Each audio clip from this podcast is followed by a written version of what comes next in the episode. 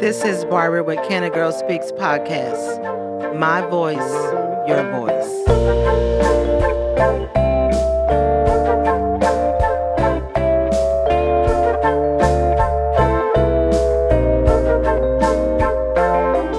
Good evening, everybody. This is Barbara with the Can a Girl Speaks podcast. And I want to say um, Happy New Year um, to everybody. Um, it's been an awesome 2022. And so now we're into 2023. So I'm so excited um, to start this next year's journey uh, on the Can a Girl Speaks podcast. But on this evening, um, we have a guest on this evening that um, I'm going to introduce to you. And her name is Miss Temez or Miss T.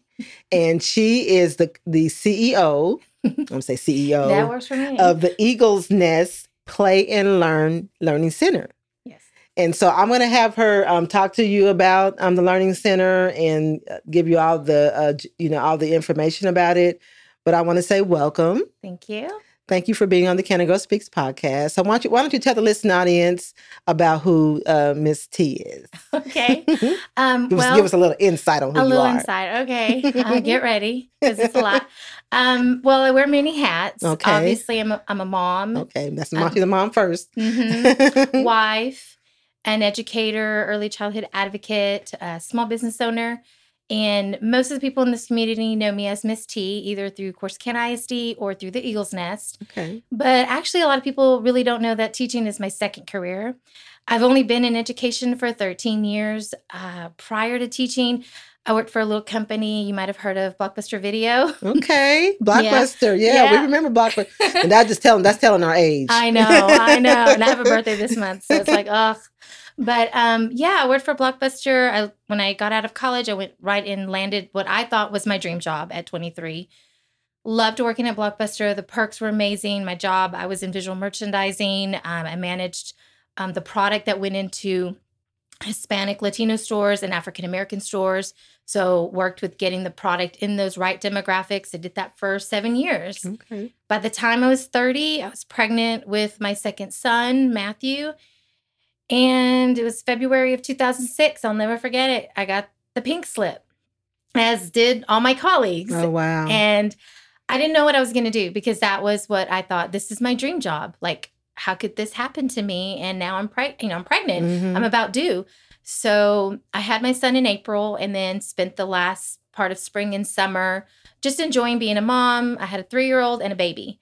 And I thought, what can I do? And I thought, well, I'll just go back into the business world. A lot of my friends who worked at Blockbuster got jobs with Michaels, um, Starbucks, and I, I didn't want to move anywhere Yeah. to these corporate locations. So on my mom's side of the family, they are teachers Mhm. from Austin all the way down to the border of Texas. And so I thought, I'm going to try the teaching thing. And on my dad's side of the family, I am the first generation college graduate. Um, my dad's from Mexico and he came over to this country. My, mo- my grandmother was an entrepreneur um, with no education and she worked hard and hustled. She was one of my inspirations. And seeing that hustle, I knew I could combine the two at some point. So I went to Texas A&M in commerce. I Mhm. commuted there Oh wow. for three years with two kids, Oh wow. a baby and a toddler. But I did it. I Mhm. finished. I was like probably the only 30 year old in a lot of these classes and a mom with these 18 and 20 year olds. I couldn't go and hang out with them because I had to go pick up my kids.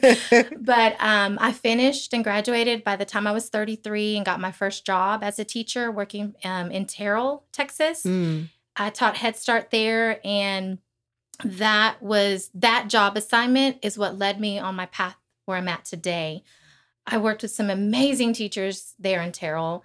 My families were amazing. It was such a great experience there. And I did leave to go teach in the district where I was living with my Mm. family in Mesquite. Oh, okay. So we were in Mesquite and started teaching there and had another baby. And by the time she was getting to four, I thought, you know what?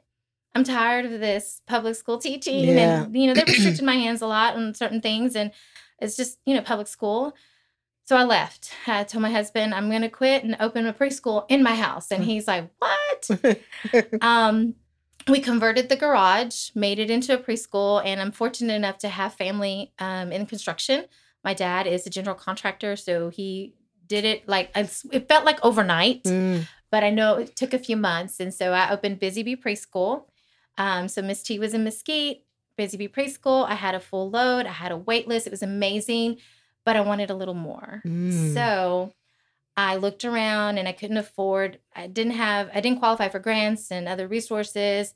I didn't have the funding, didn't have the money for loans to actually build or find a place to rent. And the rent was outrageous at that time in Mesquite, especially in downtown where yeah. I wanted to have a center. So luckily, I went to my husband and said, Hey, let's sell the house and let's build a school. and he was like, um, okay. he has, has supported me like 120%. Like he's like, okay, let's sell the house. We're gonna move everybody. I didn't inform my kids what we were actually doing until they saw the for sale sign on oh. the in the yard and they were you know i'm gonna miss my friends mm-hmm. so moving here we had some struggles because um, we don't know anybody in this area yeah and so you how did you how did you choose this area i chose it because um, every fall we go to a&m uh-huh. for football games down here in college station. And one day we stopped to eat at collins street bakery.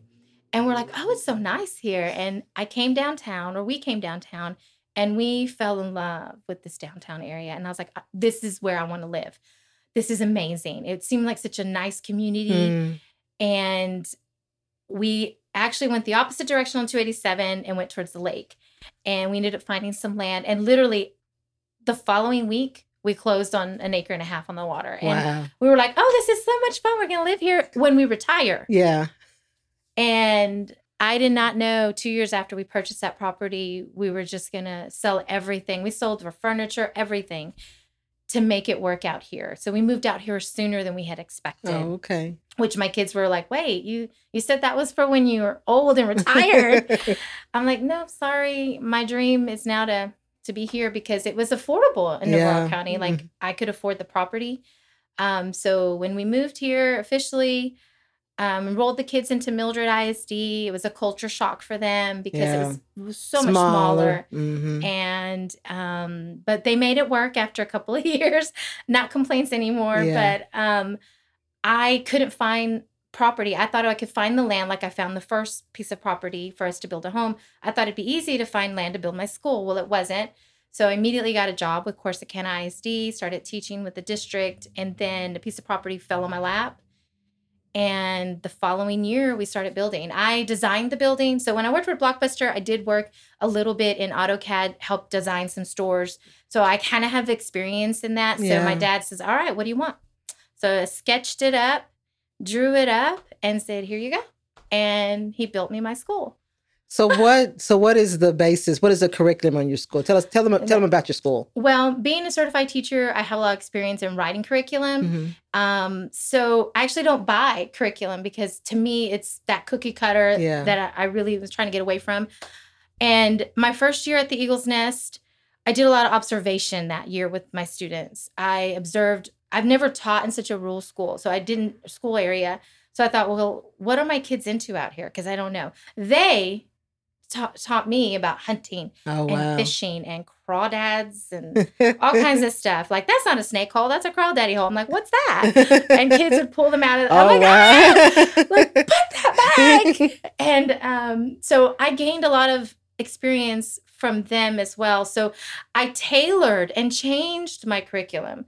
Um, I used a scope and sequence that I wrote myself. Initially, as a pre-K teacher, we would teach by themes, like, mm-hmm. oh, this is fairy tale theme yeah. week, or you know, yeah. oh, this is the first week of school, so it's all about pre-K, or all senses, all five senses week. Well, now I'm going. I'm in my second full year of the preschool program at the Eagles Nest.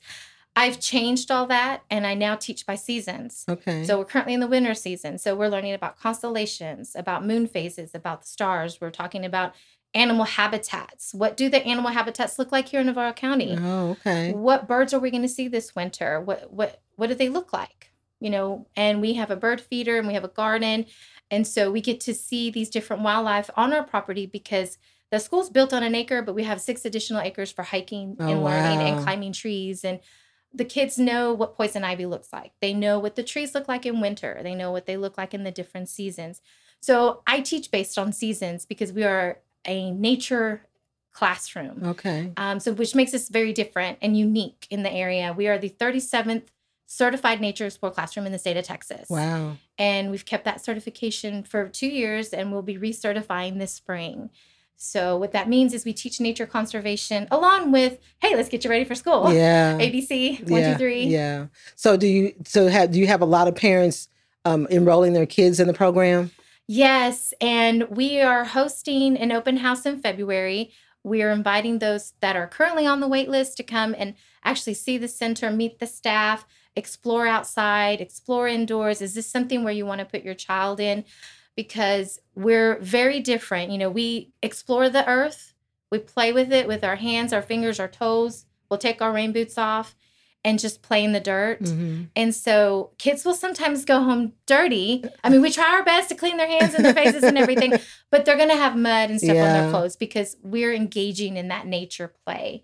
And so, unfortunately, our wait list is pretty long, Oh wow. which is great for Yeah, I the business. mean, but I, I'm sad that I can't enroll everybody, on my Everybody, wait yeah. list. And but we, our youngest person, uh, our youngest student on the wait list is about three months old. Oh wow. They have several years to go before because we start at three yeah. years old. And so like I get calls like, oh, I need a spot today. I'm like, I'm sorry, I'm full through 2024. Yeah. But you know, it just depends. So yeah, I mean, people are now compared to when I first opened my doors, I had three students. Yeah. So And I had now the it- word has gotten out, and, and this because of the curriculum that you're teaching, and because Yes. that means that you have people are paying attention. You know, they're wanting their kids to be probably exposed to different things besides, like you said, the cookie cutter type of curriculum. So, Right. where do you see yourself in the next, you know, ten years? Well, I am really hoping that I can expand a little bit more. Um, I'm working on trying to open kindergarten. Okay.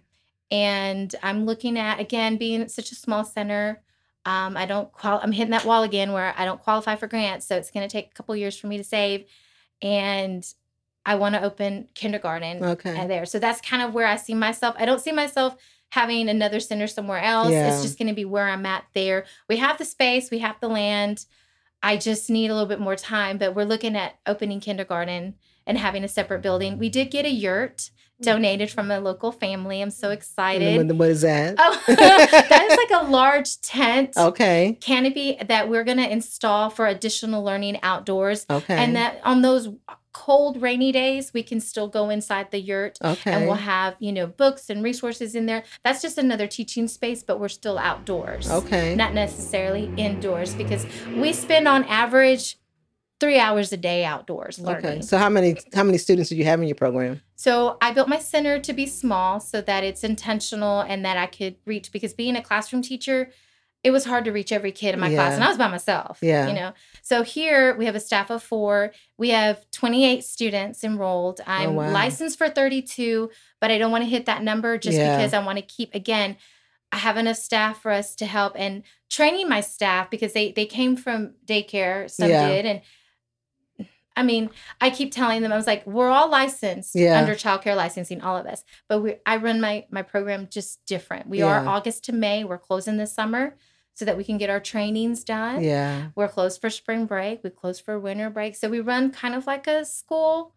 And at the same time, you know, we are a childcare program Yeah. but to get them out of the mentality of just like you're not just watching them play all day long you're engaging in conversations like oh what are you playing here my teachers go in and play with the students Okay. and help build that imagination because that's so important as well as the critical thinking and problem solving it's so awesome to hear kids have discussions We're like well when's it going to be my turn i really want to have a turn yeah. okay well, can you just give me like a minute okay i'll wait and then okay i'm done it's your turn and that minute lasts like 10 seconds yeah. they have no concept of time, but they're problem solving and they're not coming over to me and saying, Hey, he won't let me in there. Yeah. They're learning to solve these problems on their own. Resolve conflict is what we want because being a public school teacher, I saw students struggle in that area. Yeah. They didn't know how to solve problems. They were always tattling. Yeah. And so had to have a tattle phone in my classroom, but here I don't. Yeah. So it's great. Yeah. So um, I know that you say she, that you have a waiting list. So how mm-hmm. can parents get a hold of just if, if, they just want to ask questions about oh, the program? sure. They can call me. They can Google the Eagles Nest Play to Learn Center, and I come up on Google. My phone number is on there. Um, it's 903 519 1837. If you want to call me directly, um, I I may not be able to add them to the wait list, or maybe I can, but I always try to refer them to someone in town. Mm-hmm. And then I also like to share with parents, like, hey, these are the kinds of questions you need to be asking yeah. when you are calling around. Just don't ask for a space yeah. or how much is it. Yeah. These are questions you need to be asking a provider because it, you know your kid spends a lot of time there. Yeah yeah. So, so is there anything else you want to share with the, the those that are listening on the podcast? Yes um so my goal this year for 2023 is to offer parent workshops. And parent workshops are just for parents to come and learn new, new strategies on how to deal with behaviors.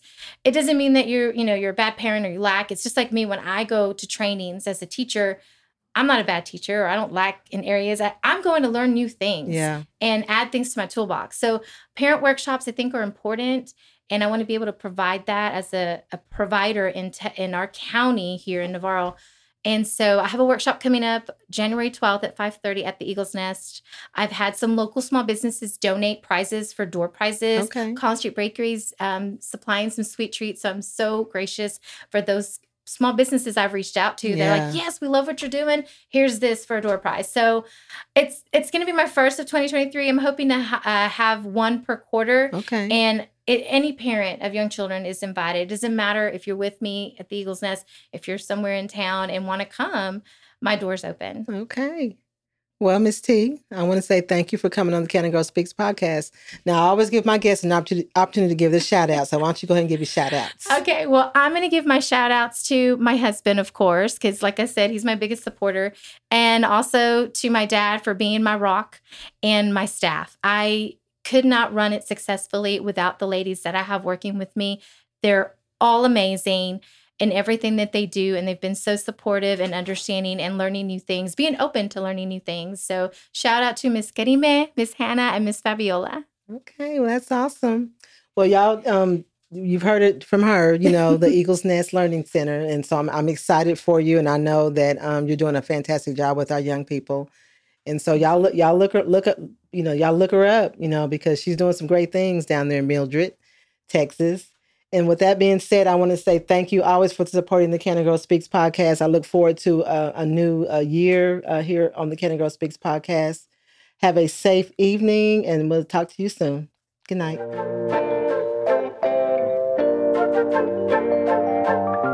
This is a Legacy Recording Studio production.